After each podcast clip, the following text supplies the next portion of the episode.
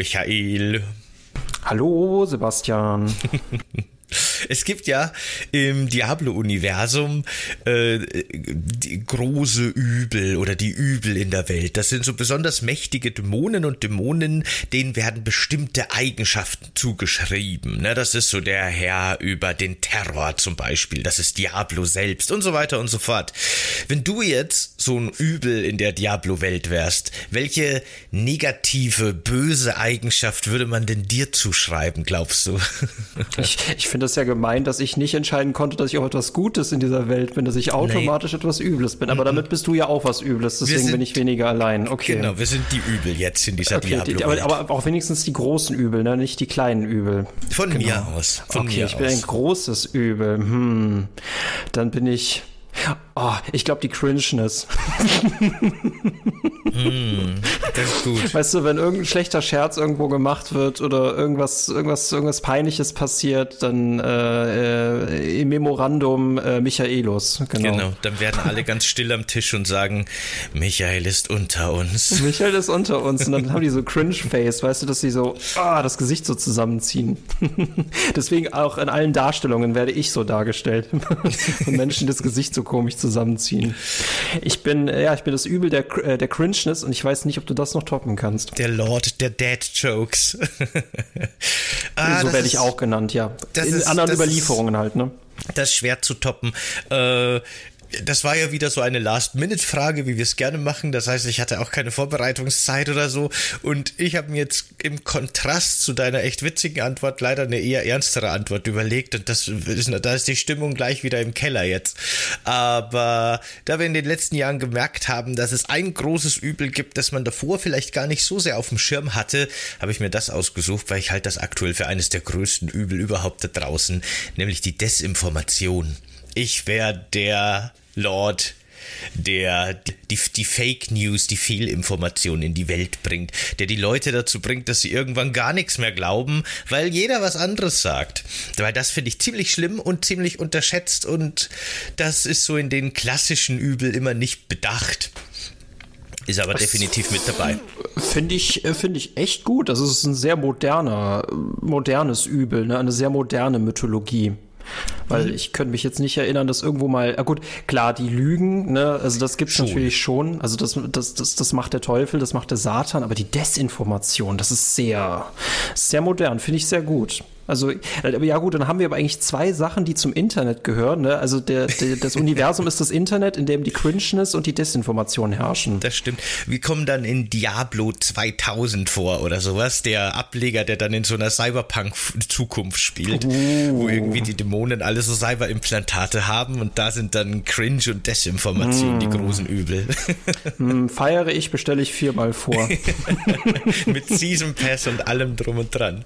Genau. Oh, dann kann kann man im Shop Desinformationen kaufen. Ja, genau. Und irgendwelche cringen Dad-Jokes. Oh, ja. Das wäre so ein gutes oh. Feature. Stell dir vor, du kannst uh. dann oh. Desinformation kaufen und anderen konkurrierenden SpielerInnen quasi diese so heimlich reinsneaken. Und dann haben die irgendeine Mission oder irgendein Kopfgeld auf der Karte und wenn die da hingehen, ist da gar nichts. Das wäre mal. Du kannst denen das Spiel zerstören. ja, genau. Und dann erwartet die dort scheiße. nur, dann erwartet die dort nur ein dummer Scherz. Du hattest ja. hier wahrscheinlich eine Quest erwartet, aber die ist hier nicht. genau. Hm. ah, feier ich. Äh, schick mir mal so ein Blizzard. Ja, machen wir.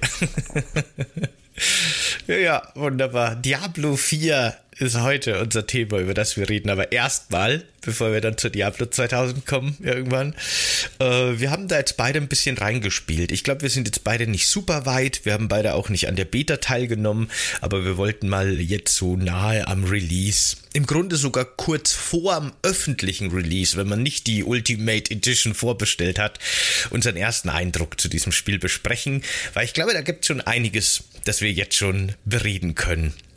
Also von meiner Seite zumindest. Ja, ja von, von, von meiner Seite auch. ich kam hier nicht vorbei, um dich zu monologisieren zu hören, ja. Ja, nee. sehr gut. äh, Diablo 4. Äh, du, äh, wie, wie, ich, zur, zur, zur braven Vorbereitung habe ich auch schon dein Lorecore-Video darüber gehört äh, und weiß jetzt definitiv etwas mehr darüber. Äh, was mich aber eher interessiert, äh, wie, wie vertraut bist du allgemein spieletechnisch mit der Diablo-Reihe? Denn das ist tatsächlich mein erster richtiger Eintritt in diese Reihe, weil ich bisher nur Diablo 2 ein bisschen gespielt habe und Diablo 3 viel zu comichaft fand. Ähm, ich habe tatsächlich alle Diablo-Spiele gespielt und ich fand den ersten vor allem auch wirklich sehr cool damals, aber da habe ich halt nur noch wenige Erinnerungen dran. Den zweiten habe ich so ein bisschen nebenbei mitgenommen, aber der hat mich nie so gehuckt. Ich habe tatsächlich den, an, an den dritten noch so die meisten Erinnerungen. Der ist ja bei vielen so das schwarze Schaf in der Familie, aber ich hatte damit schon echt Spaß. Ähm, das liegt aber vielleicht auch daran, dass ich nie so eine besondere Beziehung zu Diablo hatte, sondern das für mich halt so eines unter vielen so isometrischen Top-Down Hack-and-Slay-Looter-Spielen war. Äh, hab den dritten aber auch zweimal dann durchgespielt, auch mit einem Hardcore-Charakter. Aber man merkt schon, dass ich nicht so deep drin war, weil als ich jetzt zu den Recherchen für Diablo 4 rausgefunden habe, dass Diablo 3 schon so ein Season-Modell hatte mit neuen Content alle drei Monate, dachte ich mir so, hä, was? Wirklich? Ich habe das halt durchgespielt und somit für mich beendet und dann war das kein Thema mehr. Ich habe das überhaupt nicht mitbekommen, dass das auch schon zusätzliche Inhalte bekommen hat. Aber okay, Meinetwegen. Und genau, habe mich jetzt aber schon auf Diablo 4 gefreut, weil grundsätzlich hatte ich immer wieder mit allen Teilen Spaß, wenn die für mich auch nie so eine besondere Reihe waren. Ich war nie ein großer Fan. Also das ist jetzt für mich nichts Besondereres als damals Titan Quest oder Sacred oder wie sie alle hießen. Sacrifice. Genau, ich habe da eigentlich auch nur die Perspektive eines äh, äh Nichtwissenden. Äh, für Diablo 2 war ich zu jung gewesen, beziehungsweise ich hatte es einfach auf meinem Rechner nicht gehabt. Äh, dann habe ich es mir halt angesehen und dann hat es mir überhaupt, also es hat mir in seiner alten Version später nicht zugesagt, deswegen habe ich mich über Resurrected gefreut, was ich finde auch eine gute Konsolenportierung hat, weil ich finde, Diablo schreit eigentlich nach einem Konsolenspiel, also Strategiespiel kannst du nicht unbedingt so gut auf Konsole bringen, aber das schreit ja wirklich danach. Ähm, hab bisschen Resurrected reingespielt ähm, und eigentlich, obwohl ich nicht drinstecke, ich, also ich verbinde mit Diablo einfach auch das, den, den Sprung in ein düsteres Fantasy-Universum und dafür war mir Diablo 3 einfach wie gesagt, zu bunt, zu comichaft, irgendwie so, ah, zu goofig. Ähm, das kenne ich auch ein anderes Phänomen. Kennst du Dungeon, äh, kennst du Darkest, äh, kennst du Dungeon Keeper? Ja, ja, klar. Genau, und die haben zum Beispiel auch, das lebt von seiner Düsternis und da hattest du ja auch dann plötzlich dieses, diesen geistigen, inoffiziellen, doch offiziellen Nachfolger, nämlich Dungeons 3 und der war wieder viel zu comichaft. Also das ist, glaube ich, ja. da sehe ich eine Parallele. Ja, Dungeons hat mir auch gar nicht mehr gefallen. Ähm, aber da, die Entwicklung hat man auch bei Dungeon Keeper schon vom ersten zum zweiten gemerkt, während der erste noch bierernst war tatsächlich mit seiner düsteren Darstellung dieser, dieses Unterwelt-Dämonen-Dungeons, den man da aufbaut. Äh, dieser, in dieser weirden Wirtschaftssimulation so ein bisschen, war der zweite dann schon ein bisschen lustiger. Der hatte schon eher so ein bisschen comichafte Videos und so ein bisschen Humor mehr drin, dass der erste noch nicht so stark hatte. Aber das war für mich auch noch okay. Kann ich total nachvollziehen. Ging mir jetzt speziell bei Diablo 3 nicht so. Hat mich nicht gestört irgendwie. Aber äh, kann ich verstehen, genau. Äh, würde mich jetzt noch interessieren, wo ist der große Unterschied zwischen Diablo 1 und Diablo 2? Oh, das kann ich dir ehrlich gesagt nicht wirklich sagen. Das Wie eine Spiel ist älter als das andere. Genau. Meine Erinnerungen an Diablo 1 sind ähm, schwach. Und Diablo 2 habe ich nie so wirklich tief gespielt, deswegen kann ich da gar nichts dazu sagen. Kurze Verbraucherinneninformation an der Stelle. Wir möchten euch heute nochmal Holy vorstellen. Den Energy Drink Schrägstrich Eistee zum selber mixen. Äh, Michael und ich haben den jetzt die letzten Tage und Wochen probiert und ich zumindest bin wirklich ziemlich begeistert von Holy, muss ich ganz ehrlich sagen, denn ich bin sowieso so ein Softdrink-Kerl. Ich trinke wirklich viel zu viel süße, ungesunde Sachen und da ist Holy das sowohl zuckerfrei als auch vegan. Ist eine ziemlich coole Alternative, denn damit kann ich mir eben echt leckere Eistees mixen, die allerdings eben keine Kalorien haben. Und ich muss nicht irgendwelche Kästen heimschlecken, ich muss kein Pfand bezahlen. Und es müssen vor allem nicht irgendwelche Flaschen von Softdrinks irgendwo am Ende der Welt abgefüllt und dann tausende von Kilometern transportiert werden, sondern ich kriege ein kleines Päckchen Pulver, das für 35 Halbliter Portionen reicht und ich finde finde das alles in allem ziemlich cool und ich mag es gerne. Und das ist tatsächlich für mich so zu einem täglichen Begleiter geworden. Äh, wir haben ja schon mal drüber geredet, auch privat, Michael. Du bist ja eher so der Wassermensch, nicht wie ich so der Softdrink-Trinker, sondern du trinkst ja wirklich auch viel Wasser und viel Tee. Äh, aber Holy ist schon auch was, glaube ich, dass du nicht von dir weisen würdest als äh, Getränk. kann, man mir gerne in den Wasserhahn packen, ne, statt Wasser. Nee, ähm, die Sache ist die, äh, früher habe ich sehr, sehr viel Eistee getrunken. Das ging dann natürlich irgendwie voll aufs Herz, ne, so ein bisschen Herzrasen. Dann bin ich davon abgekommen und war wirklich so dieser, dieser Mönch, der wirklich nur Wasser getrunken hat. Das ist natürlich auf Dauer mega langweilig. Dann hast du noch Kaffee, aber dein Leben kann ja nicht nur aus Kaffee und Wasser bestellen, äh, bestehen. Und deswegen äh, finde ich auch so, es muss so was Belohnendes an sich haben. Ne? Das Problem mit einem Eistee, wie du schon sagtest, man hat immer dieses schlechte Gewissen, da ist so viel Zucker drin. Und deswegen, das mag ich an Holy, du hast einfach kein schlechtes Gewissen, du musst nicht so viel drüber nachdenken, du hast dieses Pulver. Das ist für mich wie so ein Event, ne? dass ich mit meinem so eigenen Cocktail ohne Alkohol mache. Ich gehe in die Küche, ich tue dieses Pulver ins Wasser mit Eiswürfeln. Ne? Wann haben wir das noch, dass wir Eiswürfel für irgendwelche Getränke machen? Das macht man zu wichtigen Getränken. Ja, und das in vielen coolen Geschmacksrichtungen. Und ich bin mit, was ist das, Apple? Auf jeden Fall eine sehr, sehr coole Geschmacksrichtung. Ich probiere die alle querweg durch. Genau, das ist Apple X Green Tea. Das ist tatsächlich auch meine Lieblingsgeschmacksrichtung. Die mag ich wirklich genau. gerne. Genau, ich sage immer Apple dazu. Ne, Apple X Green Tea, genau. Das ist eigentlich eine sehr, sehr coole, wie gesagt, mein Gamer-Innen-Cocktail für zwischendurch in diesem coolen äh, Behälter, den es dazu gibt. Ich mag das definitiv. Und jetzt trinke ich halt Wasser, Holy und Kaffee. Und mehr brauche ich nicht. mehr braucht man nicht zum Leben. Kaffee, Kuchen, Spiele und Holy. Das ist basically, was man so braucht zum Leben. Jo, wenn ihr Bock habt, auch mal euch Holy anzuschauen, dann schaut gerne auf deren Seite vorbei. Wir packen euch einen Link in die Infobox beziehungsweise die Show Notes, je nachdem, ob ihr das jetzt als Video oder als Podcast seht. Ihr könnt dort ein Probierpaket bestellen mit verschiedenen Energy Drink Sorten, wenn das Diablo 4 Spielen mal wieder ein bisschen länger dauert, aber auch vielen Eistees, die wir beide eben privat sehr gerne trinken, äh, euch bestellen. Dann erhaltet ihr mal so einen Überblick über die verschiedenen Geschmacksrichtungen und mit dem Code CCG5 erhaltet ihr 5 Euro Rabatt auf eure erste Bestellung. Damit kostet dieses Probierpaket dann auch nur 13,99 Euro für euch. Und äh, wie gesagt, ich kann es euch wirklich empfehlen. Für mich war das wirklich eine coole Entdeckung, diese Eistees und äh, die sind tatsächlich zu einem fast täglichen Begleiter für mich geworden. Eistees ohne schlechtes Gewissen, ne? das kann es auch geben. Schöne moderne Welt. Schaut mal rein. Und vergesst nicht den Code CCG, also CCG wie Coffee Cake and Games 5 für einen 5 Euro Rabatt. Aber nun zurück zu Diablo 4. Meine Beziehung zu der Reihe und zu den Spielen ist wie gesagt eher unaufgeregt und ich glaube, das trifft quasi auch auf dich zu, Michael, ne? Ähm, aber genauso ist es auch hier äh, bei Diablo 4. Also ich weiß, dass die Reihe existiert, aber ich hatte keinen Hype, ich hatte keinen Hate darauf, ich habe nicht die Beta mitgenommen, deswegen ähm, unbeschriebeneres Blatt kann ich eigentlich gar nicht sein. Und äh, bin auch froh, dass ich es nicht getestet habe, äh, weil, wie ich gehört habe, alle Leute, die äh, Magazine, die das in der Early Access testen äh, durften, hatten zehn Tage Zeit und alles, was sie jetzt erwirtschaftet haben, wurde dann jetzt auch wieder komplett gelöscht. Und das ist schon hart. Ja, ja, das, also nach zehn Tagen gar nichts zu haben und dann eigentlich auch, wenn es jetzt mit dem, also ne, der Variante, die wir jetzt haben, äh, jetzt losgeht, äh, wieder bei Null anzufangen, das stelle ich mir noch sehr hart vor.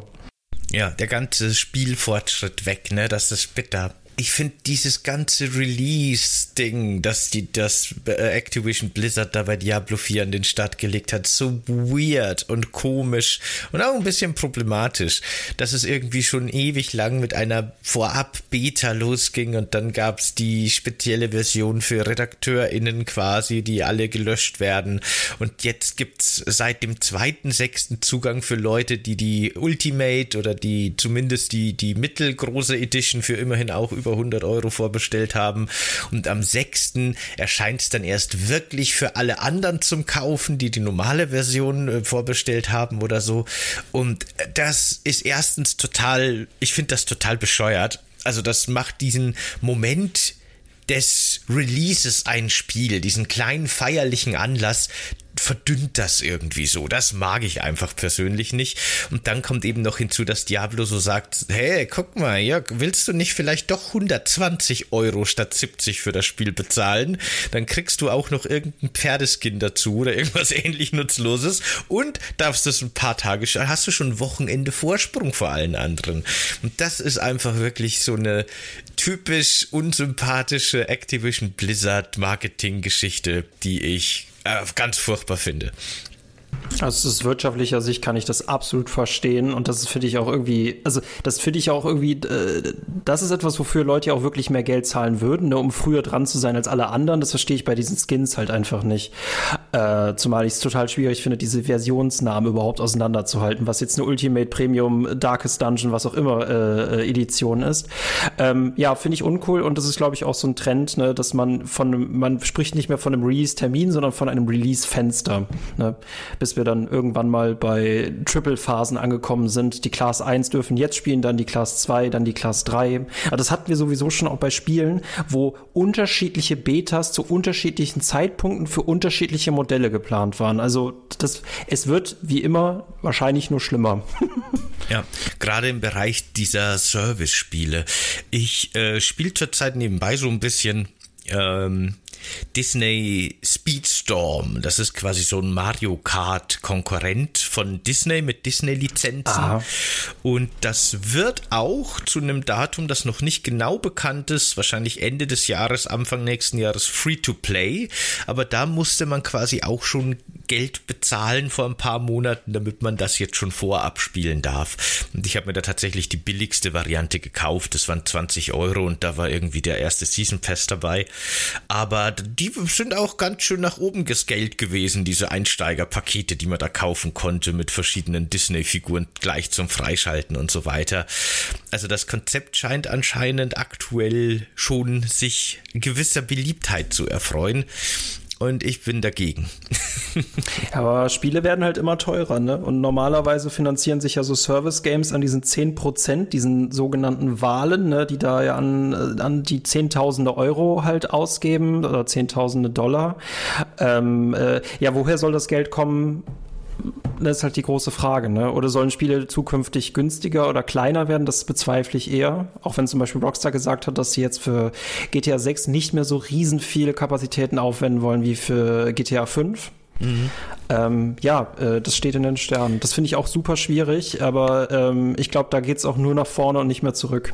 Ja, leider. Ich würde mir wünschen, dass Spiele einfach wieder ein bisschen kleiner und ein bisschen schlechter aussehend werden. Einfach mal einen Gang wieder zurückschalten. Wir, wir sind mit dem aktuellen eh sowas von, also wir leben eh über unsere Verhältnisse, auch was Videospiele angeht. Das muss nicht immer alles super on the edge sein.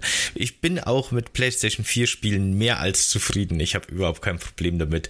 Und dann können die Leute, die daran arbeiten, anständig bezahlt werden und die Preise steigen nicht ins Unermessliche für so Gimmicks wie Raytracing oder sowas. Na, ja.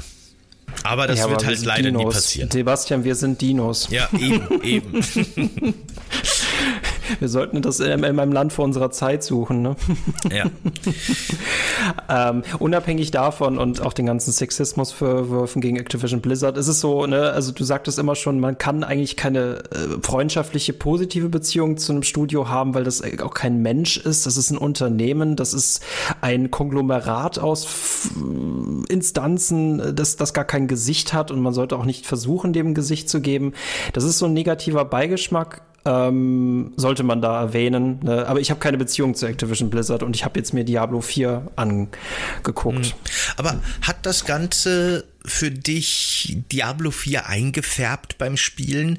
Bei mir ging es schon so, dass ich mich immer selber so ein bisschen dabei ertappt habe, quasi. Also wenn ich mich während des Spielens dabei ertappt habe, dass ich gerade wirklich Spaß hatte, habe ich, ist mir sofort in den Kopf geschossen, denk dran, es ist ein Activision Blizzard Spiel, eine ziemlich beschissene Firma, geleitet von der Karikatur eines Comic-Bösewichts. Man sollte das eigentlich nicht supporten. Und das war immer sofort dieser Gedanke, wenn ich, wenn ich eigentlich gerade Spaß haben wollte oder hatte mit dem Spiel. Das hat mich tatsächlich schon in meiner Spielerfahrung auch beeinträchtigt. Ja, es hatte so ein, äh, so ein Debuff, ne? Also das hatte ich ja auch so ein bisschen, auch dieses Bezahlmodell und ich habe mir den Store auch gar nicht angeguckt. Also es gibt diverse, ich glaube, da sind ganz viele negative Videospieltrends drin. Äh, kurz, ich finde Diablo 4 gut, aber ich habe dafür keine Liebe, ne? Es ist ein spaßiges Spiel, aber ähm, mh, hm, Nee, also ich glaube genau, da, also ich weiß nicht, ob ich überhaupt dazu fähig bin. Also es passiert alle paar Jahre mal, dass ich so ein Spiel wirklich sehr, sehr positive Beziehungen habe und dass ich das auch meine Top Ten wählen würde, aber das hier nicht. Und es kann auch sein, dass ich das, dass ich da jetzt mit Wochen Spaß habe, aber danach es auch wieder vergessen habe. Ja, genau. Hm. Ich glaube, so wird es mir mit Diablo 4 auch gehen, kann ich jetzt sagen. Ich bin sehr gespannt, wie sich das noch entwickelt, das Ganze. Aber Diablo 4 will ja eben nicht nur dieser ganz normale Hack and Slay, Looter, RPG-Element Element, ähm, ja, äh, ich, ich weiß. Genre hier ergänzen, ja. Ja, ich, ich weiß gar nicht genau. Es, es gibt, glaube ich, einen. Ich, ich glaube, man nennt es eigentlich Action-RPG, ne? Dieses Genre. Ich finde das so ein bisschen. Ich hätte es Hack and Slay genannt. Ja, eben. Ich finde das so ein bisschen wenig aussagskräftig. Aber gut, genau. Äh, ich glaube, auch für mich wird es eines von vielen bleiben. Und äh, es will ja so ein bisschen so ein Service-Spiel sein mit Season Pass, mit neuen Inhalten alle drei Monate und so weiter und so fort. Und ich kann mir das ehrlich gesagt überhaupt nicht vorstellen, wie das eben bei so einem Hack-and-Slay Action-RPG funktionieren soll, so richtig. Weil irgendwann, also jetzt aktuell sind wir beide ja noch in der Phase, in der wir ganz normal hochleveln und unseren Skillbaum ausbauen und uns spezialisieren und rum experimentieren. Und man findet immer wieder neuen Loot und ne, man kann die, die Ausrüstungsgegenstände, die die Monster droppen, die man erschlägt, dann hochleveln und sich noch mehr spezialisieren. Das ist alles noch so ein bisschen diese Honeymoon-Phase für mich. Aber solche Spiele fangen immer an für mich frustrierend zu werden, wenn es dann am Endeffekt nur noch um zu Min-Maxing geht, wenn es nur noch darum geht, hier noch ein Prozent Schaden rauszuholen, hier noch irgendwie schnell äh, ein, ein Skelett mehr beschwören zu können. Und ich sehe schon, dass das Spiel wahrscheinlich dahin geht. Ab Level 50, das sind wir jetzt beide noch nicht, schaltet, schaltet man ja dann einen neuen Skillbaum im Grunde frei. Also dann ist erstmal Schluss mit dem herkömmlichen Skillbaum, sondern dann geht es quasi wirklich darum, dass man sich sehr stark spezialisiert und wirklich noch so mehrere Bonis raus rausholt, die auch sehr mächtig sein können. Und ich sehe schon, dass das vielleicht auch noch Spaß macht, aber ich glaube, mir wird das dann doch persönlich relativ schnell zu repetitiv. Es gibt ja viele Leute, die jetzt schon sagen, okay, für die nächsten zwei Jahre werde ich keine anderen Spiele mehr brauchen, jetzt wo ich Diablo 4 habe. Aber ich glaube, so sehr wird mich das Spiel wahrscheinlich nicht hucken können. Mal gucken, was für gemeine psychologische Mechaniken die da drin haben in ihrem Service-Spiel im Grunde. Äh, das sind ja Spiele mittlerweile sehr gut geworden, einen da zu manipulieren äh, und einem so das Gefühl zu geben, ich muss jetzt weiterspielen, damit ich nicht alles verliere, was ich schon investiert habe und so weiter. Aber ich glaube, ich bin da auch, wie schon im dritten Teil, wieder raus, wenn ich das Gefühl habe, okay, ich habe es durchgespielt, so für mich. Es ist halt bei mir wichtig, ne, dass das Spiel eine gute Atmosphäre hat. Gut, die Story kann man bei Diablo jetzt mal ein bisschen in den Hintergrund rücken, aber dass man auf jeden Fall eine gute Motivation hat und ich denke mal, dass es um diese Figur ausbauen halt geht. Und das ist ja halt vom, von Level 1 bis 50 spürst du ja noch jeden Schritt, ne? du spürst jede Entwicklungsstufe und ich habe irgendwie das Gefühl, dass so ab 50, dass dann diese Entwicklungsstufen so auf Millimeter halt anwachsen und du keinen wirklichen, äh, kein wirkliches Wachstum mehr spürst. Ne? Und dass es dann nur noch um diese Spezialisierung geht und äh, davon lebt auch erleben auch andere Spiele, Service-Games, die halt irgendwie Schwierigkeiten haben. Krieg mal bitte ein motivierendes Endgame hin. Und ich freue mich dann eher über, über neue Gebiete, anstatt dass ich jetzt nur neue Bosse kriege. Ich meine, gut, wenn die interessant sind, also interessante Kämpfe bieten, dann ja. Aber das ist dann auch wieder nur so ein Einzelaspekt. Also ich finde es schwierig, auf so ein allgemeines Spiel dann noch ähm, Spiele draufzuschrauben und dann diese Motivationsspirale aufrechtzuerhalten. Ne? Also vielleicht sind wir da auch einfach nicht die SpielerInnen-Typen, aber ich weiß, dass sobald ich die Atmosphäre rausschmeißen kann, die Story mich nicht mehr interessiert, ja, es gibt ein paar Gegner und ja, mein Charakter kann jetzt noch ein bisschen cooler werden, reizt mich das nicht. Ja, bin ich auch sehr gespannt. Das ist oft so ein schmaler Grad tatsächlich. Es gab, ich meine, ich habe jahrelang Genshin Impact gespielt. Ähm, das hat mich tatsächlich auch vom Gameplay her sehr stark gehuckt und selbst als dann eigentlich quasi das Gameplay, das mir wirklich Spaß macht, vorbei war, habe ich das noch sehr lange weitergespielt, weil man immer darauf wartet, na, das nächste Update kommt ja bald und bald kommt wieder ein bisschen Inhalt, der mir wirklich Spaß macht. Und jetzt logge ich mich trotzdem täglich ein für meine Belohnung bis dahin und mache meine tägliche Mission und so weiter. Und das wurde dann langsam eher wirklich zur Arbeit und ne, zur Belastung schon fast. Und das hat aber dann echt lange gebraucht, bis ich da komplett rausgekommen bin. Weil wenn man da mal drin ist in so einem Service-Spiel und in dieser Spirale, dann ähm, hat man fast ein schlechtes Gewissen, wenn man aufhört. Äh, auch sich selbst gegenüber, weil man eben denkt, okay, ich, ich habe jetzt so viele Jahre jeden Tag da rein investiert und das ist alles weg, wenn ich aufhöre. Das ist ja gerade das perfide dran. Ähm ich muss jetzt noch mehr investieren. ja. es, es, es, du, du, beschreibst es so ein bisschen wie Casino-Spiel oder so. Ne? wie. Uh, es ist diese Sunken Cost Fallacy, ganz genau.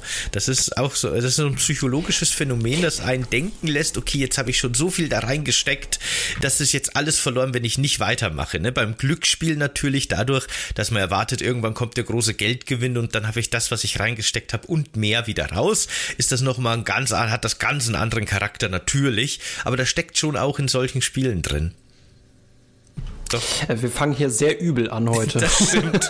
Ich will nur ergänzen, also hätte Skyrim, sagen wir mal, einen Season Pass gehabt, wo die wirklich alle paar Monate eine neue Story rausgebracht hätten, das hätte ich definitiv, äh, äh, das hätte ich gekauft. Also vor allem, weil es mir in Skyrim halt, wie gesagt, mehr um die Atmosphäre und die Geschichte geht und weniger um das Gameplay, denn das ist tatsächlich an Skyrim gar nicht gut. Und äh, ich denke mal, in Diablo ist es irgendwie ein bisschen umgekehrt. Auch wenn es eine interessante Geschichte hat, ist es ja eigentlich ein reines Gameplay-Spiel. Ähm, ne? Ist auch eigentlich ganz launig. Ähm, ja, für Skyrim hätte ich es getan, für alle anderen Spiele nicht. ähm, ja. Ich bin jetzt, glaube ich, bei insgesamt lass es mal 20 bis 30 Stunden. Nee, das wird zu viel sein. Ähm, ich kann es dir nicht genau sagen. 10 bis 15 Stunden. Ich bin jetzt schon auf jeden Fall ein bisschen Zeit in Diablo 4 drin. Ähm, und ich spiele eine Jägerin. Was spielst du? Genau, sehr gut. Genau dahin wollte ich nämlich auch überleiten. Ich fand es ganz gut, dass wir jetzt auch über die kritischen Themen geredet haben, weil die werden oft ein bisschen ausgeblendet, wenn so der Hype da ist und wenn man sich freut. Und das ist ja auch schön, aber man, man darf nicht vergessen, dass da sehr viel nicht so schöne Sachen dahinter stecken oft. Aber ich habe eine Nekromantin mir gebaut um deine Frage zu beantworten. Ich bin jetzt, glaube ich, auf Level 30 oder ein bisschen über 30. Ich habe jetzt quasi gerade, bin gerade dabei, eine Mission zu machen, äh, über die ich dann einen weiteren Nekromanten-Skill freischalte. Ich kann jetzt quasi schon Skelettkrieger und Skelettmagier beschwören und bald darf ich meinen Golem beschwören. Ich freue mich da schon drauf. Also bei all der Kritik, die wir jetzt die ersten 20 Minuten geäußert haben, bin ich eigentlich aktuell in der Honeymoon-Phase mit diesem Spiel. Ich habe nur wirklich in letzter Zeit zu viel Service-Spiele gespielt, als dass ich nicht wissen würde, wo das hinführt, so ein bisschen. Aber aktuell habe ich eigentlich total Spaß mit meiner Nekromantin. Wie hast du dich denn spezialisiert? Hast du schon so ein bisschen eine Taktik für dich rausgefunden, wie du effektiv spielst? Und, und welche Fähigkeiten hast du so? Und was, wie hauen die rein? Äh, das ist bei mir tatsächlich so, dass ich die Taktik wahrscheinlich alle zwei Stunden mal überdenke und äh, wechsle und wieder vor meinem Skillbaum sitze. Ich fand es jetzt zumindest bei der Jägerin, ähm, fand ich es eigentlich ziemlich intuitiv, dass ich eine Jägerin spiele, die halt über zwei Arten von Pfeilattacken verfügt. Dann hat sie eine Attacke, dass sie halt quasi schnell zu einer bestimmten Person hindashen kann, um die dann kritisch zu verletzen. Und was ich, worauf ich ganz stolz bin aktuell, ist diese Giftbombe. Also, dass ich quasi so viel also ich habe bis zu vier Giftbomben auf einem äh, auf der Karte platzieren kann und dann die äh, Kreaturen da reinlaufen lassen kann. Also ich habe so eine stealthige, assassinige Jägerin, die viel Pfeilschaden macht. Also vor allem auch eine ne, äh, Fernkämpferin ist, wo ich auch gemerkt habe, Fernkampf ist in diesem Spiel ähm, halt deutlich einfacher, als immer vorne im Gemenge drin zu stehen und es von allen Seiten abzubekommen. Hm. Ähm, ähnlich spiele ich ja auch meine Nekromantin und ich glaube, das ist auch so ein bisschen Sinn der Sache. Die steht auch immer relativ weit hinten. Äh, man kann ja mit der Nekromantin von Anfang an eben so vier Skelette beschwören, die für einen kämpfen gehen im Endeffekt in den Nahkampf und man selber steht eher hinten und macht da seine Knochen oder Blutmagie oder Dunkelheitmagie, je nachdem für was man sich entschieden hat. Und ich bin da ehrlich gesagt gesagt, eher so zufällig so ein bisschen in meine Spezialisierung reingerutscht. Ich habe tatsächlich ganz viele Stunden, also wirklich, ich habe lange reingespielt, ich, ich war schon Level über Level 20 definitiv und wusste immer noch nicht, was ich jetzt eigentlich mit den ganzen Skills anfangen soll. Ich habe mir die alle so durchgelesen und habe mir gedacht, so ja, okay, klingt ganz nett, aber ich weiß jetzt auch nicht recht. Und dann habe ich irgendwann ein Skill entdeckt, und da hat es dann für mich erst zu Klick gemacht. Und ich habe zufällig quasi, wirklich aus reinem Glück, mich eigentlich perfekt auf diesen Ein-Skill vorbereitet, ohne zu wissen, dass der jetzt dann bald kommt. Und zwar habe ich quasi einen Standardangriff genommen, der, wenn Gegner besiegt werden, Leichen hinterlässt. Das habe ich deswegen gemacht, weil aus diesen Leichen beschwöre ich meine Skelette. Habe mir gedacht, das ist sinnvoll. Und dann habe ich, man kann ja auch dann die Skelette spezialisieren. Je höher man levelt, desto mehr Fähigkeiten schaltet man für die Skelette frei. Und dann habe ich gesehen, okay, ich kann die nicht nur auf Schwert spezialisieren, dass sie einfach gute Nahkämpfer sind. Ich könnte sie auch auf Schilder spezialisieren, dass sie für mich tanken. Oder aber ich spezialisiere sie auf Sensen, weil dann haben sie eine gewisse Wahrscheinlichkeit, dass sie jedem Gegner mit jedem Schlag Fleisch vom Körper schälen und dann entsteht quasi auch so ein Leichenhaufen, obwohl die Gegner nicht besiegt sind. Und hatte deswegen in meinen Schlachtfeldern, gerade gegen kleinere Gruppen, halt, war halt alles voller Leichenhaufen innerhalb von kürzester Zeit. Und dann kam eben so die Schlüsselfähigkeit und seit ich die entdeckt habe, mag ich mein Bild sehr gerne. Davor wusste ich nicht, wo das alles hinführen soll. Und zwar, dass ich jetzt diese Leichenhaufen sprengen kann. Und das ist halt wirklich crazy. Äh, in, in kürzester Zeit entsteht quasi unter dem kleinen Schlachtfeld, wo ich gar nicht so richtig teilnehme, sondern wo meine Skelette gegen irgendwelche Dämonen kämpfen, einfach ein riesiges Minenfeld. Und dann warte ich immer so kurz, bis da zwei, drei Haufen liegen, weil ab dann geht's eh schnell, dann kommen ganz viele dazu. Und dann geht's eben los mit meinen Explosionen, die nicht mal Mana verbrauchen. Einfach so bam, bam, bam und eine Minenexplosion nach der andere und in 0, nix werden ganze Gruppen einfach weggebombt durch ihre eigenen Leichenteile, die am Boden liegen. Und das finde ich schon ziemlich großartig. cool. Das macht echt viel Spaß, ja. Ich bin froh, dass ich auf diese Spezialisierung gekommen bin und bin sehr gespannt drauf, wie das jetzt dann mit meinem Golem sich noch ein bisschen verändert, das Ganze. Ich, äh, ähm, ich fand es mit der Jägerin relativ einfach, auf ein guten Bild zu kommen. Ähm, ich habe aber jetzt neben meinem Jägerin-Spielstand auch ein Spielstand, wo ich mit Akazie zusammenspiele. Sie spielt eine Zauberin, da spiele ich einen Druiden, äh, was ich äh, für eine sehr, sehr interessante Charakterklasse halte. Und bei dem hatte ich echt die Schwierigkeiten, weil er irgendwie so eine Art, der verbraucht seine eigene ähm, Tiermagie. Und ähm, da fand ich es interessant, auf ein passendes Bild zu kommen, weil der kann so viel in so viele gleichzeitige Richtungen gehen, dass er sich ein Tier verwandeln kann, dass der Wirbelstürme hervorbeschwören kann, dass er ganz viele passive Fähigkeiten hat. Er kann zum Beispiel auch Wölfe beschwören, ähm, die ihm gleichzeitig helfen, auf die aber auf einen Angriff schicken kann. Und da hatte ich es echt, dass wir zeitlang an einem Bossgegner so oft gestorben sind, bis wir auf die Idee gekommen sind, wie wir unsere Builds arrangieren müssen. Aber das finde ich auch eigentlich interessant, ne, dass du so eine Charakterklasse hast, mit der du dich so ein bisschen erstmal arrangieren musst, die nicht so einfach ist.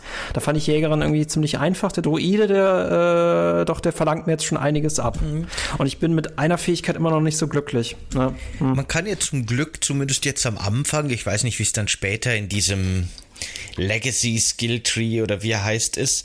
Aber zumindest am Anfang kann man ja relativ problemlos wieder neu skillen. Ich glaube, man muss wirklich nur ein bisschen Gold, Spielgeld quasi ein bisschen, ausgeben. Ein bisschen Gold machen. Genau. Ja, ja, genau. Das ist eigentlich ziemlich easy. Das ist sehr problemlos. Ich finde, die haben überhaupt so ein paar Komfortfunktionen drin, die einem so Spiele erleichtern.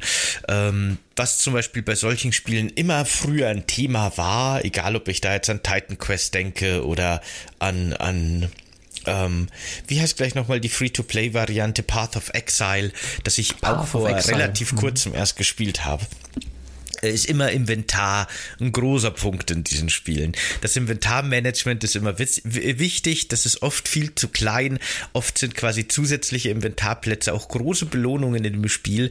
Und deshalb finde ich Diablo 4 so ein bisschen ganz stark rausgenommen aus der ganzen Formel, weil alle Gegenstände haben jetzt eine feste Größe, die brauchen einen Slot. Es ist eigentlich ganz egal, um was es sich handelt. Das kennt man ja eher so, dass das so ein bisschen so Resident Evil 4 Inventare sind, mit äh, Stäben, die halt dann sechs Blöcke hoch sind in deinem Inventar und Rüstungen, die zwei auf zwei oder drei auf drei Blöcke groß sind.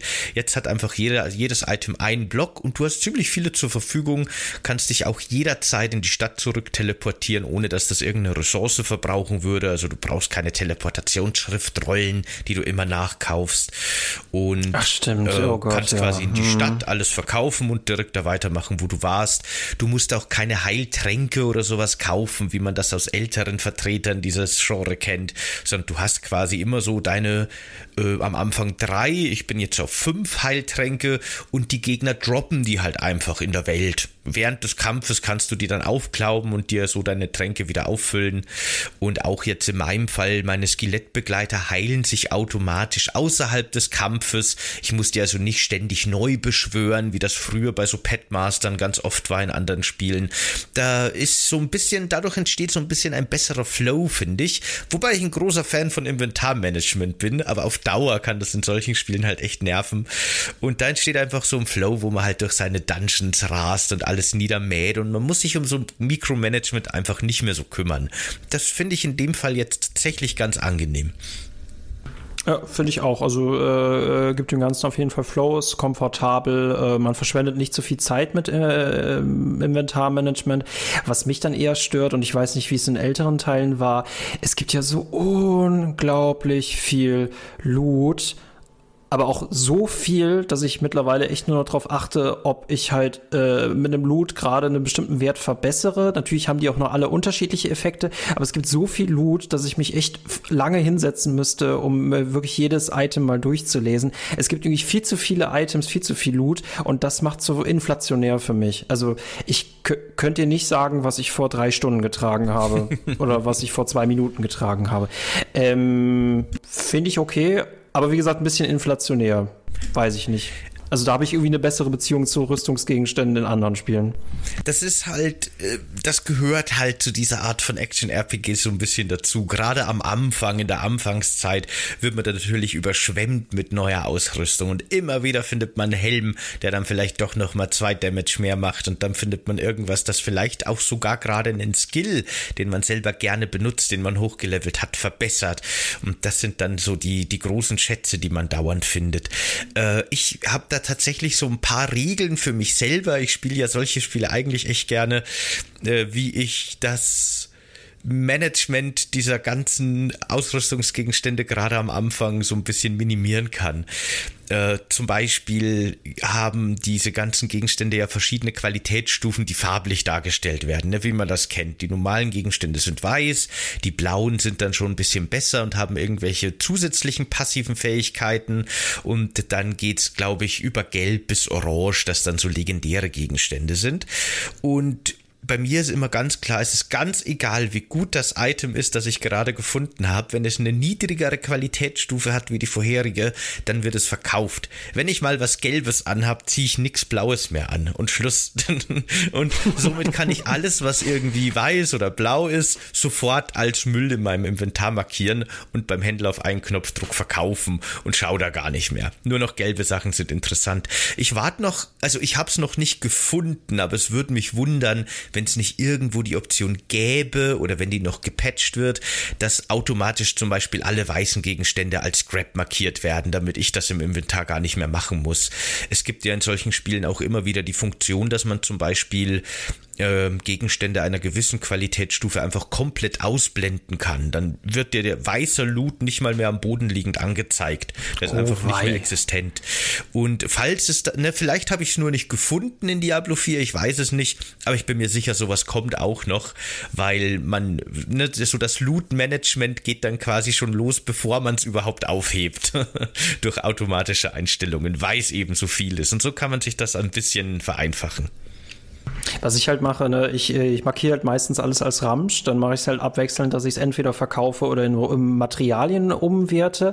Aber ich weiß noch nicht ganz, an welchem Punkt ich ankommen muss, dass ich mir sage, so, anstatt jetzt immer neue Rüstung anzulegen, verbessere ich die jetzt beim Schmied, weil ich manchmal das Gefühl habe, es macht wenig Sinn, das beim Schmied zu verbessern, wenn ich jetzt sowieso demnächst bessere finde. Also wie gesagt, in diesem ganzen Loot Chaos finde ich es echt schwer zuzuordnen, was gut und was schlecht ist und was ich mir jetzt aufsparen sollte. Genau, mit den Farben, das ist auf jeden Fall hilfreich, aber ne, wie gesagt, es kann ja vorkommen, dass ich in fünf Minuten wieder was Stärkeres finde.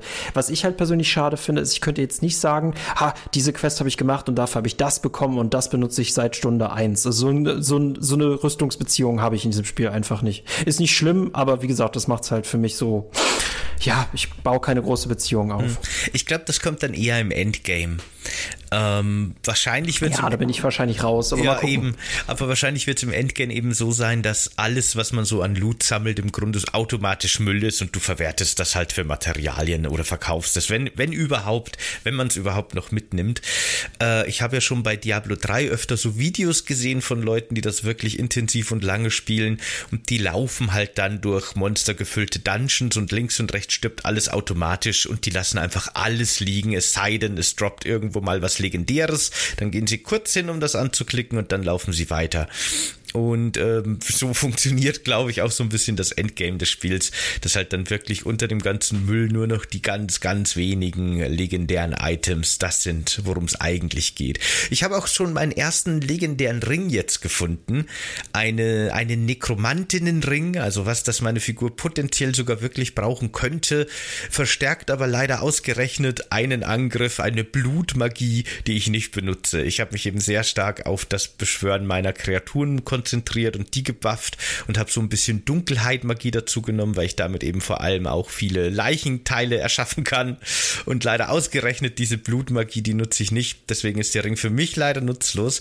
Aber war schon cool, als ich zum ersten Mal dann diesen orangefarbenen Drop hatte unter dem ganzen weißen, blauen und auch gelben Zeug. Das sind schon. Aber kannst du so, da nicht den Effekt rausbauen aus dem Ring? Ich glaube tatsächlich kann ich, also ich, ich bin da noch nicht so deep drin in dem Ganzen, aber es gibt tatsächlich ja wirklich einen Händler oder eine Händlerin, ich weiß es nicht, die so Effekte von gewissen Items verändern kann. Aber ich weiß nicht, ob das jetzt auch mit dem legendären Skill funktioniert, dass dieses Item jetzt hat. Da muss ich noch rumexperimentieren. Wie gesagt, da bin ich noch so ein bisschen in der Anfangs-Honeymoon-Phase. Es gibt noch viel zu entdecken und viel rum zu experimentieren.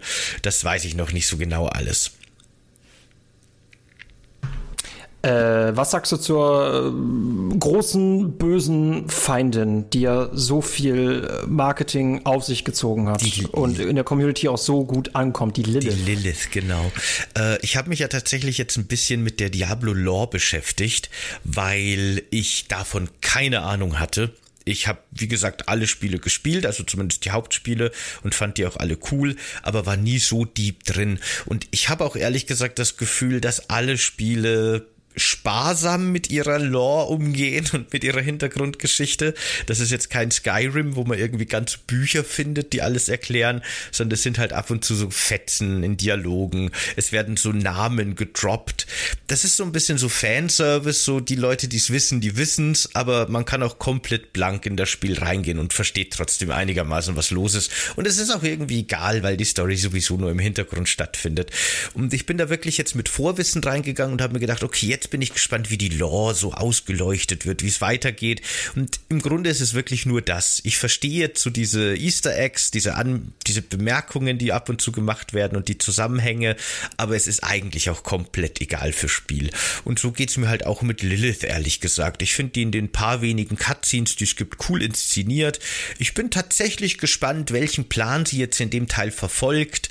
Äh, sie ist ja eine, eine wirklich auch interessante Figur in der, in der Diablo-Lore, weil sie ja die Mutter der Menschheit ist, mit mehreren Extraschritten dazwischen, die ich aber jetzt bewusst ausblende. Ich sage das nur dazu, weil unter meinem ersten Diablo-Video haben sich Leute beschwert, dass ich Sachen zu sehr vereinfache. Aber ich wollte halt Leuten wie mir, die keine Ahnung von der Lore haben, erklären, worum es geht. Und da ist es nicht förderlich, wenn man so sehr ins Detail geht. Aber gut. Und ja, genau. Das, also es ist halt wirklich, es ist cool inszeniert. Es ist auch irgendwie eine coole Antagonistin. Diese Dämonen mit ihren riesigen Hörnern und ihrem riesigen Blutflügelmantel und so weiter. Das ist alles nett und cool. Aber es ist auch ehrlich gesagt relativ wurscht. Bis jetzt zumindest. Eventuell. Diablo-Spiele sind durchaus bekannt für große Plot-Twists gegen Ende. Bin gespannt. Aber bis jetzt ja, noch nicht so also, geguckt ist ja super inszeniert, ne? Und ich finde auch diese ganzen Sequenzen habe ich auch irgendwie in Spielen so ein bisschen vermisst, ne? Äh, weil ich brauche nicht immer nur Endgame-Sequenzen. Äh, Ehrlich gesagt bin ich aber gerade echt damit beschäftigt, nur diesen Sequenzen hinterher zu jagen, weil da, wo ich bin, ist sie schon längst nicht mehr und sie ist weitergezogen. Und äh, sie, sie tut immer so, so böse und so, äh, ne, ich habe einen bösen Plan in der Hinterhand, aber mehr außerdem, ich habe einen bösen Plan in der Hinterhand, spüre ich jetzt nicht an. Sie sieht cooler aus als das, was sie jetzt tut, und ich finde auch dafür, äh, wir haben in dieser ersten Sequenz wird sie ja beschworen, das passiert vor Spielstart und dann äh, sehen wir halt, äh, mit welchen Leuten sie redet. Aber in diesen Sequenzen passiert jetzt nicht so viel mega Cooles, außer dass sie gut aussehen. Aber sie sind sehr handlungsarm. Ähm, ich bin erstaunt, dass in Tests halt steht, dass es eine coole Feindin ist, weil Leute, wir kennen auch coole Feindinnen aus anderen Spielen. Und aktuell, wie gesagt, ich jag Sequenzen hinterher. Aber gut, ich tue es wahrscheinlich mehr für den Loot als wirklich für die Handlung. ja, man liest ja auch in Tests sehr oft, dass das Spiel so gutes Gameplay hat. Und da denke ich mir auch oft so, na ja, im Grunde hat das Spiel kein Gameplay. Also, wenn man PC spielt, klickt man mit der Maus auf böse Figuren und guckt zu, was auf dem Bildschirm passiert und mit dem Controller drückt man zwei, drei Tasten und guckt zu, was auf dem Bildschirm passiert. Ich würde das persönlich nicht als gutes Gameplay sagen, äh, bezeichnen. Ich würde sagen, das hat sehr befriedigende und sehr gute Progressionsmechaniken und es macht Spaß, sich zu spezialisieren und es macht Spaß, so zu gucken, ne, wie sich die Figur entwickelt und was da alles so passiert für coole Sachen auf dem Bildschirm. Aber Gameplay wäre für mich jetzt nochmal was anderes. Das ist vielleicht ein bisschen Wortklauberei, aber das kann ich auch nicht ganz nachvollziehen. Aber ja. Ich meine, gut, Vampire Survivor und Diablo 4 kann man eigentlich ganz gut miteinander vergleichen, oder? Die Vampire Survivor ist tatsächlich noch mal so ein bisschen die runterdestillierte Form von, mm. von Diablo 4, ja, oder von ähnlichen Spielen. Es, es, das, was mich halt persönlich stört, ist, wir haben ja keine Alternative. Ne? Es geht ja halt oft nur darum, dass du in einen Dungeon gehst, Viecher tötest, einen Boss tötest und dann weiterziehst. Und jedes Mal, wenn ich mir dessen bewusst werde, also wenn ich aus der Spielmatrix aufwache und merke, ah, ich tue immer nur das Gleiche, dann, dann, dann verliert mich Diablo so ein bisschen. Und wenn ich dann aber einen coolen Bossgegner finde, der mal eine komplett andere Taktik hat, also dass das Ganze so ein bisschen Richtung Dark Souls geht, jetzt nicht auf die Schwierigkeit bezogen, sondern einfach auf die Kreativität von Bosskämpfen, dann hat's mich wieder drin. Aber oft gerate ich halt in entweder gerate ich in einen angenehmen Grind, dass ich einfach nur durch den Dungeon ziehe und alles töte und dann manchmal ziehe ich durch den Dungeon und denke mir, es ist eigentlich, dass du exakt die gleichen Attacken droppst und solange dich Gegner nicht dazu zwingen, mal einen anderen Bild zu verwenden, dann bist du jetzt eigentlich in der Zeitschleife gefangen. Und dann verliert es mich wieder. Und dann kann ich in Städten eigentlich nichts anderes machen, außer an meinem Bild zu schrauben. Also ich sehe dann manchmal diese Gameplay-Ebene deutlicher hervorscheinen als die coole atmosphärische Welt. Ne? Also ja, das Ding inhaliert eigentlich mehr Gameplay als anderes. Ja, ich habe tatsächlich jetzt schon angefangen und ich werde das auch in Zukunft wahrscheinlich noch mehr machen, dass ich den Spielsound tatsächlich aus oder sehr leise mache und nebenbei Podcast höre oder so. Weil das so funktioniert das Spiel für mich halt einfach sehr gut, weil ne, man läuft eben durch seine Dungeons, man grindet sich eben durch, man hat so ein bisschen Beschäftigung nebenbei und das ist auch cool. Aber das ist jetzt auch kein Spiel, wo ich persönlich zumindest so richtig tief eintauchen könnte. Das liegt auch so ein bisschen dran, durch die isometrische Top-Down-Kamera und auch die sehr detaillierten Charaktermodelle gerade im Kampf verschwimmt alles zu einem Brei für mich. Mit meinen Skeletten mittlerweile sieben Stück, die da rumwuseln und hunderte oder zumindest Dutzende von Dämonen gleichzeitig auf dem Bildschirm und ich stehe auch noch irgendwo zwischendrin und alles explodiert. Ich sehe sowieso nicht wirklich, was da auf dem Bildschirm passiert. Deswegen ähm, komme ich da auch nicht in so eine Atmosphäre oder so rein, weil alles ist nur wildes Gewusel. Ich erkenne nicht mal genau, was die Charaktere sein sollen, also die Gegner. Man sieht schon, dass es gehörnte Dämonen Dämonen sind oder kleine drahtige Gollumartige Wesen oder Ziegenmenschen. So die grobe Struktur kennt man. Aber ich habe kein klares Bild vor Augen. Ne, da verschwimmt alles so ein bisschen. Da fehlt mir auch so ein bisschen der, der Zugang dadurch. Hm, ja, aber das sind halt so die Säulen, ne? Also die Perspektive äh, ändert sich halt nicht. Das ist ja genau die DNA, auf der alles aufbaut und da kann man so schlecht Sachen ergänzen. Sie haben es jetzt quasi komfortabler gemacht. Ich finde auch dieses neue Modell, wir sind ja äh, in der ersten Welt, also wir sind im ersten Gebiet, können wir meistens nur zwei Attacken verwenden und bis wir die erste Stadt erreichen, dann kommen wir jetzt quasi in diese neue Open-World-artige Welt ähm, in der wir in alle Richtungen gehen können und alles machen können, solange es halt irgendwie das Level gestattet. Und da können wir auch auf andere SpielerInnen treffen. Ich finde diesen ersten Aha-Effekt, wenn man dann aus der Stadt rausgeht und so, jetzt mach, was du möchtest, dieses Freiheitsgefühl, das finde ich cool. Und dass du halt eine Quest an die andere dran setzen kannst und einfach dich mal entscheiden kannst, nö, ich mache jetzt mal was anderes oder ich mache zwei Sachen gleichzeitig. Das finde ich irgendwie witzig. Ähm, ich merke aber jetzt auch schon, dass diese World-Events für mich dann wieder repetitiv sind. Ich weiß nicht, ob dein Aha-Moment länger angehalten hat oder ob es ihn überhaupt gegeben hat. Nicht so wirklich. Beziehungsweise hat sich dieser Aha-Moment bei mir erst so langsam entfaltet. Ich bin relativ lange tatsächlich noch so meinen Nebenquests und Hauptquestmarker nachgelaufen. Und dann, wenn man das Spiel so spielt, unterscheidet es sich tatsächlich wenig in der Struktur her von Diablo 4 oder Path of Exile oder Torchlight 2 oder wie sie alle heißen, die ja sehr linear waren. Ähm, weil die Welt ist ja weiterhin so ein bisschen zerklüftet gestaltet. Also es ist schon sehr stark, wie so eine Action-RPG-Map halt aussieht, mit ganz viel so Bergen und Flüssen und Seen und kaputten Gebäuden, wodurch die Map quasi wirklich wie so ein ja, zerklüftetes Gitter aussieht, das immer mehrere Wege zum gleichen Ziel anbietet. Und äh, man kann das wirklich sehr linear spielen. Und es hat dann ein bisschen gedauert, bis ich verstanden habe, okay, aber eigentlich sind diese zerklüfteten Wege relativ offen und gehen in alle möglichen Richtungen. Und es gibt schon so ein bisschen diese Stränge, die über die Karte quasi sich ausbreiten in verschiedene Richtungen, aber es ist schon alles miteinander verbunden und man kann schon von der Open World reden, was für mich zumindest, ich weiß nicht, ob es das schon mal gab, aber für mich ist das jetzt in so einem Action-RPG das erste Mal, dass ich wirklich in so einer Open World bin. Und dann habe ich angefangen, vor allem auch so optionale Dungeons zu erkunden. Das ist auch auf der Karte schön markiert. Das sieht man dann quasi nicht nur diese Symbole, die diese optionalen Dungeons, die es überall gibt, anzeigen, sondern daneben ist auch immer so eine kleine Schatztruhe, die anzeigt, du warst da noch nie drin und kriegst fürs erste Mal, wenn du das machst, einen besonderen Bonus oder so ein kleines grünes Häkchen, dann weißt du, da warst du schon, hast du schon alles erledigt erledigt. Musst du nicht nochmal reingehen, kannst du, wenn du grinden willst, egal. Und das fand ich dann ziemlich cool und habe dann tatsächlich angefangen, diese optionalen Dungeons zu jagen. Ja, und diese World-Events, die du angesprochen hast, das ist halt so ein bisschen so ein MMO-Ding, ne? Dadurch, dass jetzt auch SpielerInnen von der ganzen Welt gemeinsam sich diese Welt teilen und man auf seinen Reisen auch manchmal zufällig über andere Leute stolpern kann und vielleicht auch mal die gleichen Kämpfe zufällig kämpft, äh, es halt jetzt diese, diese World-Events, diese schw bisschen schwerer mehreren Kämpfe, die man dann gemeinsam in der offenen Welt machen kann, die habe ich mitgenommen, aber die waren mir auch relativ wurscht. Aber nee, das Erkunden dieser Welt und auch diese recht abwechslungsreichen Dungeons, die ja, glaube ich, auch wirklich zufällig generiert sind, wenn mich nicht alles täuscht. Oder zumindest kommt dieser Aspekt noch im Endgame, ich weiß es nicht genau. Ähm, das finde ich ganz nett. Scheinbar wird es ja im Endgame, oder beziehungsweise wenn man dann auf der Weltstufe 3 ist, äh, was so ein bisschen ins Endgame reingeht, äh, gibt es dann noch so zufällige Sachen, wie das ganze Gebiete vom Blutregen heimgesucht werden. Und dann gibt es da besonders krasse Gegner, die eine spezielle Währung droppen, wo man dann irgendwie äh, spezielle Truhen damit öffnen kann. Da sind, glaube ich, diese Weltevents nochmal auf einem anderen Level. Da macht es dann vielleicht auch Sinn, dass man sich mit mehreren Leuten zusammenschließt anschließt. Man kann ja Teams bilden mit bis zu vier Leuten, glaube ich.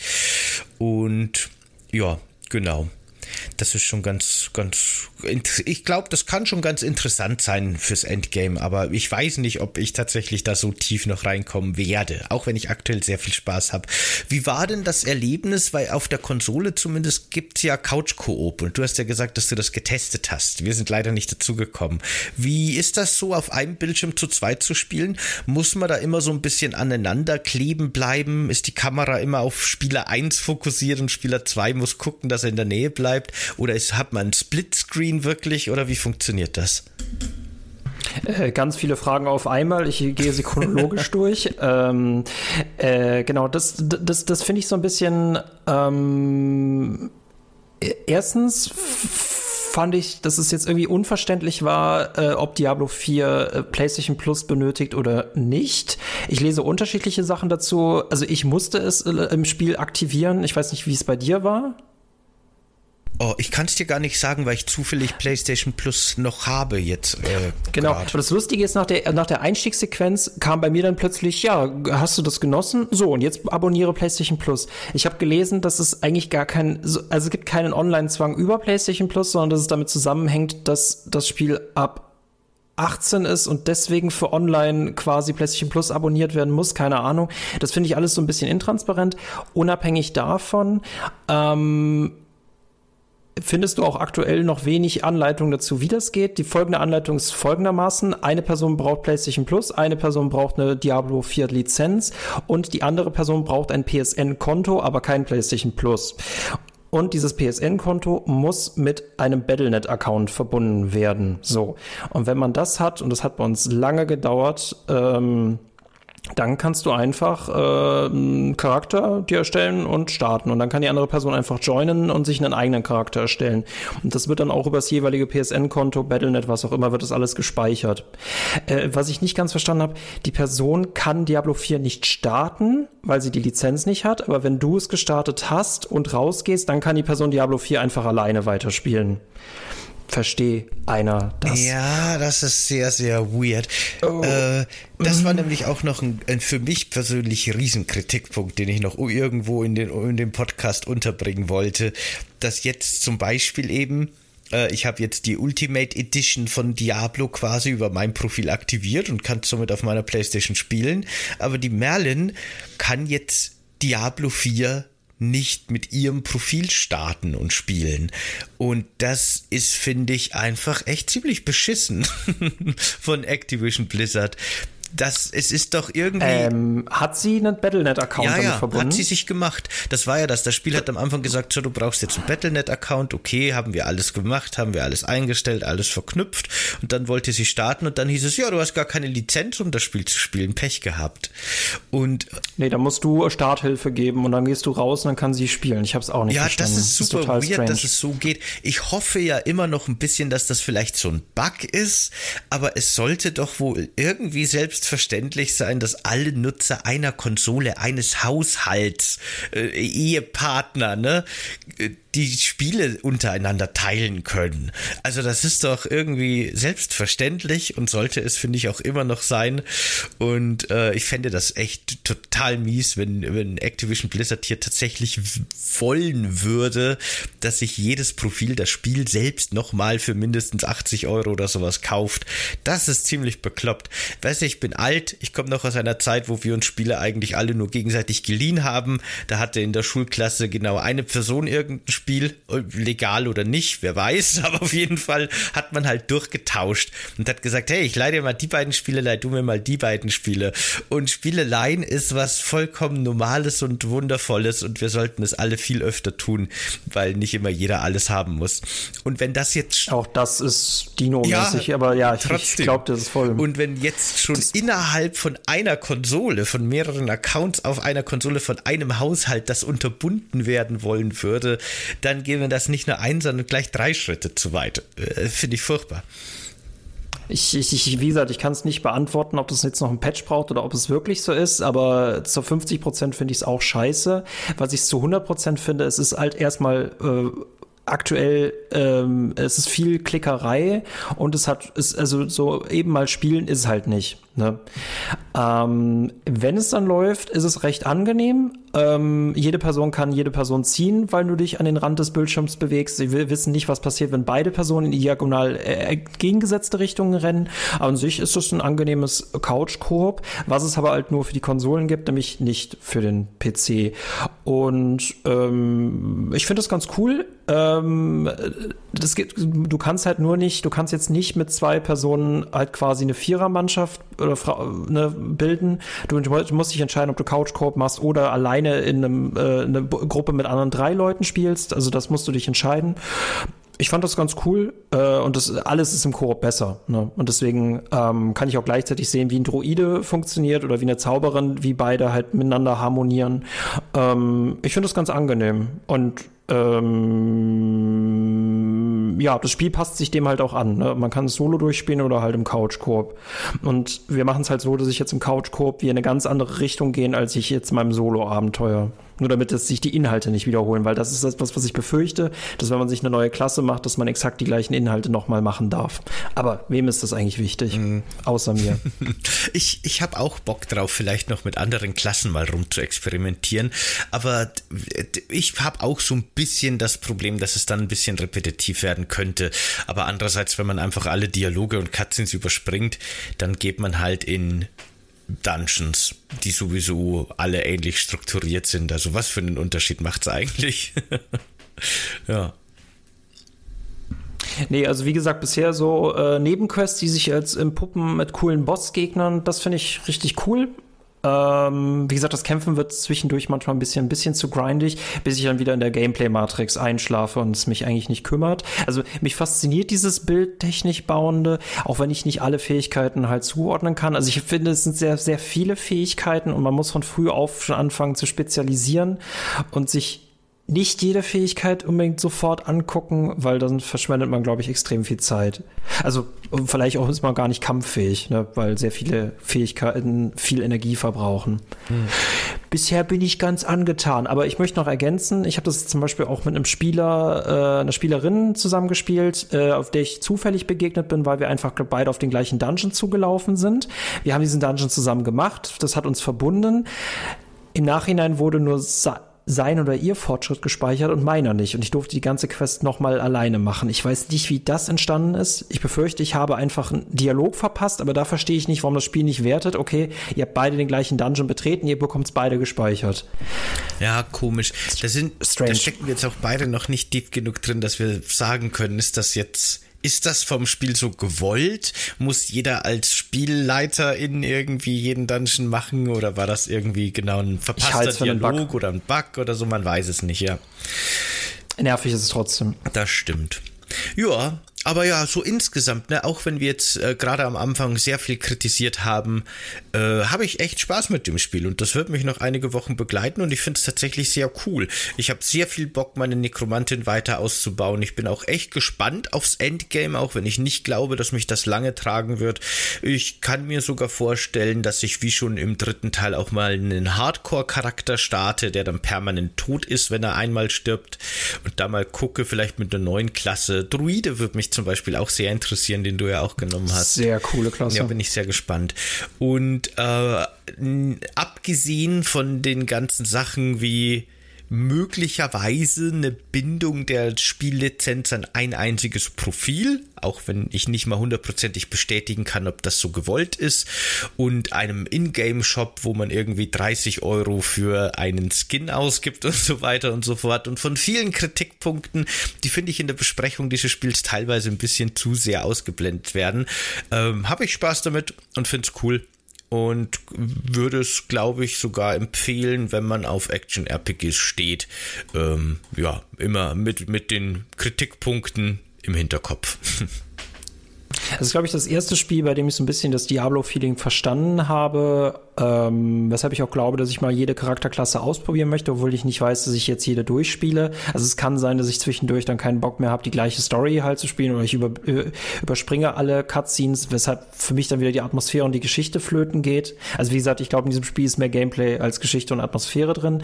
Aber daran ähm, habe ich jetzt auch, glaube ich, mir das Gefühl, mal Diablo 2 nochmal anzugucken und nochmal Diablo 3, um die Unterschiede zu sehen und auch einfach mich auf diese Welten einzulassen. Ähm, also ja, bei mir hat's Klick gemacht auch wenn man Activision Blizzard schon für vieles kritisieren darf, muss und sollte. Jo. Jetzt, ja. sind wir schon so im, im, im Fazitmodus, dass ich, dass ich mich fast schlecht dafür fühle. Aber ich muss noch mal eine, eine Sache ansprechen, weil ich habe auch gelesen, dass im Battle Pass, der ja bald kommen wird, also genauso wie in Fortnite, kriegt man dann für verschiedene Aufgaben, wahrscheinlich einfach nur so Gegner kaputtern und so weiter, eine, eine gewisse Art von Erfahrungspunkten und schaltet dann nach und nach Inhalte frei, Bonusinhalte.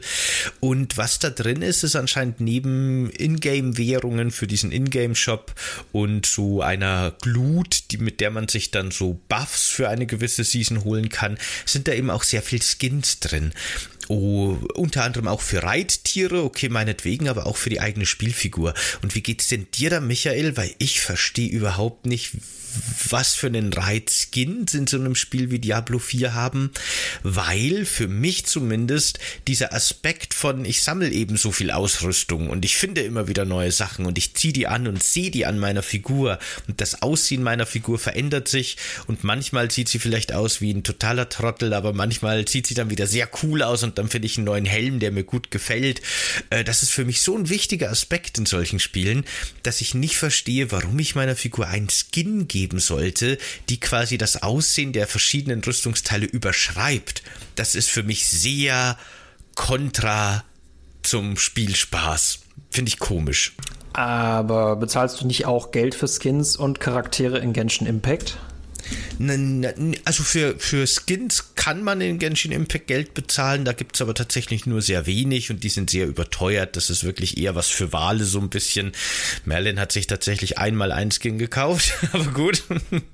es geht tatsächlich vor allem um Charaktere, aber die kommen halt mit ihren eigenen Skilltrees und Fähigkeiten und spielen sich anders. Ne? Das sind halt Figuren, äh, die man dann, mit denen man dann auch neue Party-Kombinationen zusammenbauen kann. Das ist noch mal ein bisschen was anderes. Ich ne, guck's dir an bei Fall Guys. Also warum möchte jemand unbedingt als Pommes verkleidet da durchlaufen und dafür Geld ausgeben? Ich denke mal, es ist einerseits dieser Aspekt anzugeben und dieser Aspekt zu zeigen, guck mal, ich habe diesen Skin, also so, dass man sich so ein bisschen von der Masse abhebt. Ähm, aber was es halt auch schon bei Diablo 3 gab, wo es noch keine Multiplayer-Features gab. Aber ich finde, jetzt ist es dieser Effekt, ne, ich laufe durch die Stadt und kann mit meinem coolen Skin angeben, das kommt auf jeden Fall dazu. Und ich glaube, es ist so das i-Tüpfelchen für diese eigene Immersion, dass man sich mit seinem Charakter so arrangiert hat, so eine Beziehung zu dem hat, dass man dem noch so ein cooles Aussehen gibt. Und ich glaube, es ist halt auch dieser Seltenheitsfaktor, man kauft es und alle anderen haben es halt nicht. Aber ich persönlich, ich verstehe es überhaupt nicht, mhm. ne? weil du, du, du, brauchst es halt überhaupt nicht. Es ist so ein Ego-Ding, aber nee, verstehe ich nicht. Ja. Äh, aber auch hier, ne, es ist nur kosmetisch und da sehe ich noch nicht diesen Vorwurf mit Lootboxen. Das fängt bei mir bei, ähm, bei Pay to Win halt an. Ne? Äh, ich, ich, bei so Spielen wie Fall Guys und so verstehe ich es noch ein bisschen mit Skins. Äh, für mich ist es nur gerade in so einem Action-RPG eben so so komplett konträr zu einer ganz wichtigen Motivation für mich. Aber vielleicht bin das auch nur ich. Vielleicht macht es nur mir so viel Spaß, dass sich auch meine Figur optisch immer verändert und auch so ein bisschen an den Machtstatus, den sie gerade hat, anpasst. Und man sieht so eine Entwicklung und so ein Skin wird mir diese Entwicklung eben nehmen, diese optische. Und das finde ich hier eben ganz speziell komisch, dass Activision Blizzard da scheinbar so sehr einen Fokus drauf legt. Aber ja, gibt bestimmt auch hier ein, ein Klientel für eben genau sowas. Dieser soziale Aspekt, den du angesprochen hast, ist bestimmt für viele wichtig. Ähm, das hat mich auch nie so abgeholt. Ähm, insofern, mich holt's einfach nicht ab. Und ich finde so Battle Passes nämlich sogar gar nicht so schlecht. Die können eine motivierende zusätzliche Ebene für ein Spiel sein, wie man es in Fortnite sieht, die ja sehr erfolgreich sind mit einer, also äh, in einem Spiel, wo die Monetarisierung zumindest sehr stark über diesen Battle Pass funktioniert. Und ähm, ich sehe das aktuell nicht eben für mich bei Diablo 4. Aber wie gesagt, ich bin, was das Endgame angeht und die, die Service-Funktion angeht, allgemein noch sehr kritisch. Ich bin gespannt. Vielleicht machen wir irgendwann in zwei Jahren nochmal einen Podcast, wo wir dann sagen, okay, wir haben jetzt zwei Jahre nichts anderes gespielt als Diablo, ich muss alles zurücknehmen, aber aktuell bin ich da noch kritisch. Ja. So richtige Gameplay-Zombies, ne? Also ich finde, ein Spiel muss mich nicht über 80 Stunden, also über, ne, über 3000 Stunden. Also ich finde es mal faszinierend, wenn Leute sagen, ich habe jetzt 3.000 bis 4.000 Stunden in dieses Spiel investiert, wo ich mich frage, was hast du genau darin gemacht? Weil so viel Inhalt hat dieses Spiel doch gar nicht, ne? Also äh, ich persönlich, ich ich, ich finde Service Games besser, als wenn man jetzt jedes Jahr ein neues Spiel rausbringen muss. Ne? Assassin's Creed, äh, Call of Duty, FIFA äh, geschissel. Andererseits mag ich dann wieder Service Games nicht, wenn sie dann für den, fürs Entgelt eigentlich nicht coole Inhalte bieten, sondern eigentlich nur Gründe, weiterspielen zu müssen. Also ich möchte weiterspielen wollen. Ähm, und das hängt halt mit Inhalten zusammen, hinter denen dann halt viel Kreativität steckt und es ist halt einfacher, so ein Skin rauszuhauen oder ne, irgendwie etwas zu haben, was den Seltenheitsfaktor hat, was wiederum andere nicht haben. Äh, aber da bin ich wahrscheinlich ein Dino, dass ich möchte, dass ich zumindest dann coole Inhalte bekomme, dass ein Spiel einfach organisch weiter wächst, anstatt dass wir jetzt jedes Jahr einfach ein neues, kleines Spiel, oberflächliches bekommen. Ähm, Aber ich habe schon ein paar coole Skins gesehen, die ich nicht haben will. ja, äh, naja. mir geht's tatsächlich auch so, wie du sagst. Äh, ich war früher schon auch so ein bisschen Anti-Season Pass, Anti-Games Game, äh, Games as a Service, äh, weil es da auch wirklich einfach sehr viele Negativbeispiele gibt. Aber ich habe über die Jahre hinweg mittlerweile auch ein paar positive Beispiele gefunden, die wirklich diesen Service-Aspekt gut nutzen. Und ich sage mittlerweile tatsächlich, es gibt ein paar Spiele und vor allem auch Genre, die eignen sich tatsächlich besser als so ein Service-Spiel, das sich immer weiterentwickelt und immer neue Inhalte bringt. Wie eben zum Beispiel, wie du angesprochen hast, diese jährlichen Releases, die dann mit DLCs noch ein bisschen gefüttert werden und dann kauft man im Grunde das gleiche nochmal in ein bisschen anders. Da macht, finde ich, so ein Service dann mehr Sinn tatsächlich als so Mini-Upgrades zum Vollpreis. Aber ja, gut. Vielleicht mal ein Thema für eine eigene Sonderfolge oder so, finde ich, weil ich das finde ich schon sehr spannend, wie sich da auch die Videospielbranche entwickelt hat und wie viel Positives und Negatives da drin stecken kann und so weiter. Das ist schon interessant. Aber gut. Ja, aber ja, wie gesagt, ne, ich, ich glaube nicht an das Spiel, das endlos geht. Ich glaube, wirtschaftlich ist das wahrscheinlich der, der heilige Gral, aber ich glaube nicht, dass das existiert. Nee, oder du musst halt diese Bezeugung äh, äh, entwerfen oder du musst die Bezeugung in einem Spieler, in einer Spielerin entwerfen oder kreieren. Ich kann jetzt nichts anderes spielen und ich habe ein schlechtes Gewissen, wenn ich nicht weiterspiele, weil für alles, was ich investiert habe, ist es mir dann zu schade. Ähm, mhm kann ich es auch sein, dass ich nicht der Typ dafür bin. Aber ja, äh, mega spannend. Ne? Also mega spannend, wie viele Philosophien und äh, Wertesysteme mit Spielen mittlerweile zusammenhängen über unseren Zeitvertreib. Ja, absolut. Hm? Ich, ich habe zum Beispiel auch in meiner Community, äh, in der Landgood Birdrider Community, jemanden, der ist der Trailgun, der schon ewig lang dabei ist. Und der, glaube ich, kratzt jetzt so an den 10.000 Stunden oder so bei Fallout 76. Und da geht's mir eben auch so, dass ich mir denke, wie, was zur Hölle kann man so lange in dem Spiel machen? Ich verstehe es nicht. Aber ja, genau.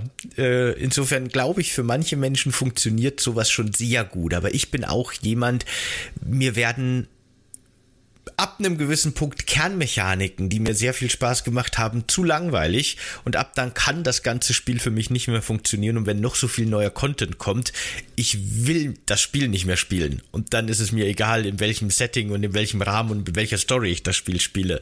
Aber da ist wahrscheinlich einfach jeder unterschiedlich. Ich brauche da sehr viel Abwechslung. Ich spiele ja auch sehr viel unterschiedliche Spiele und Genre, weil damit mir nicht zu langweilig wird. Aber es gibt halt auch Menschen, die sich eher gerne sehr stark spezialisieren.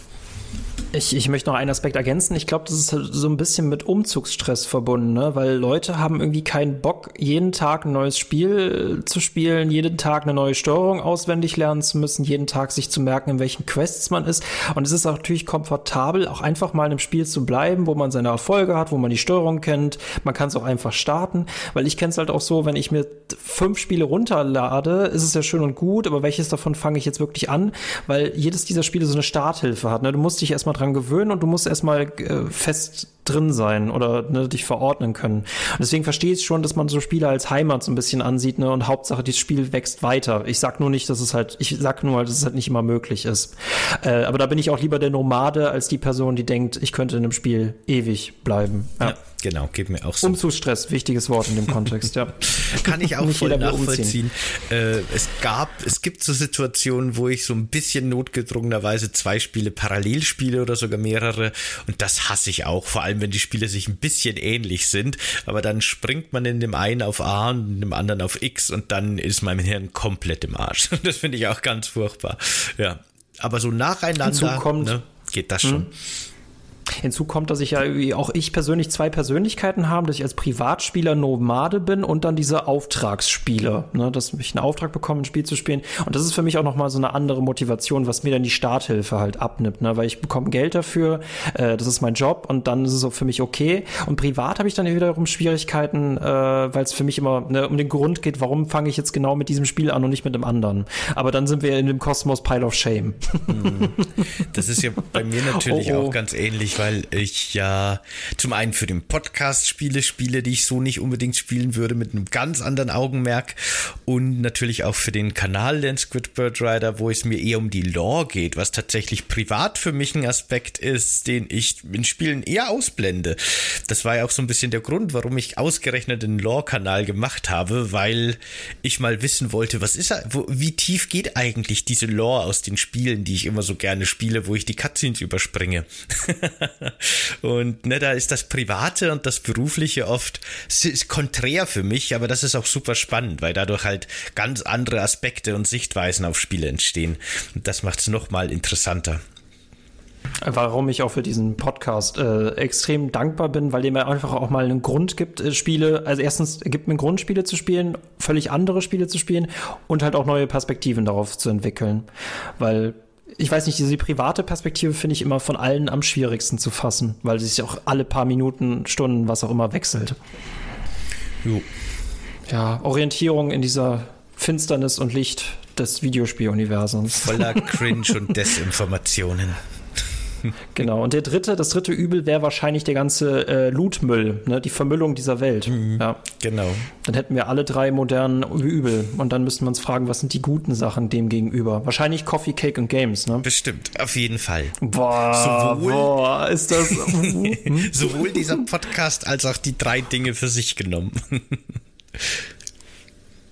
Also besser kann man besser kann ich das nicht beenden. Ja, perfekt. Deswegen. Genau, würde ich auch sagen. Dann machen wir für heute jetzt Schluss mit unserem Ersteindruck von Diablo 4.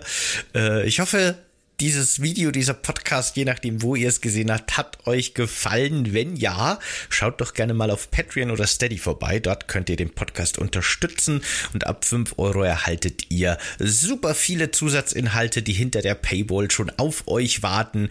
Garantiert ohne zusätzlichem Shop für mit 30 Euro Skins oder ähnliches. Alles ist in diesem einen kleinen Preispaket enthalten und ihr unterstützt damit unser Projekt riesig und helft uns dabei, das Ganze auszuprobieren auszubauen und weiter betreiben zu können, wofür wir sehr dankbar sind. Danke an der Stelle an alle, die sich schon dafür entschieden haben oder das jetzt Danke, Leute. werden. Wenn ihr das jetzt auf YouTube guckt, freuen wir uns auch sehr über ein Like und ein Abo für den Kanal und schreibt uns gerne in die Kommentare, was ihr von dieser Folge und von Diablo 4 haltet. Und wenn ihr das als Podcast hört, freuen wir uns sehr über eine positive Bewertung in der Podcast-App eures Vertrauens und schaut gerne auch im Discord vorbei. Dort können wir uns auch über Diablo 4 oder ähnliche Themen oder Themen eigentlich unterhalten. Vielen Dank fürs Dabeisein und bis zum nächsten Mal. Ciao. Ciao, Leute.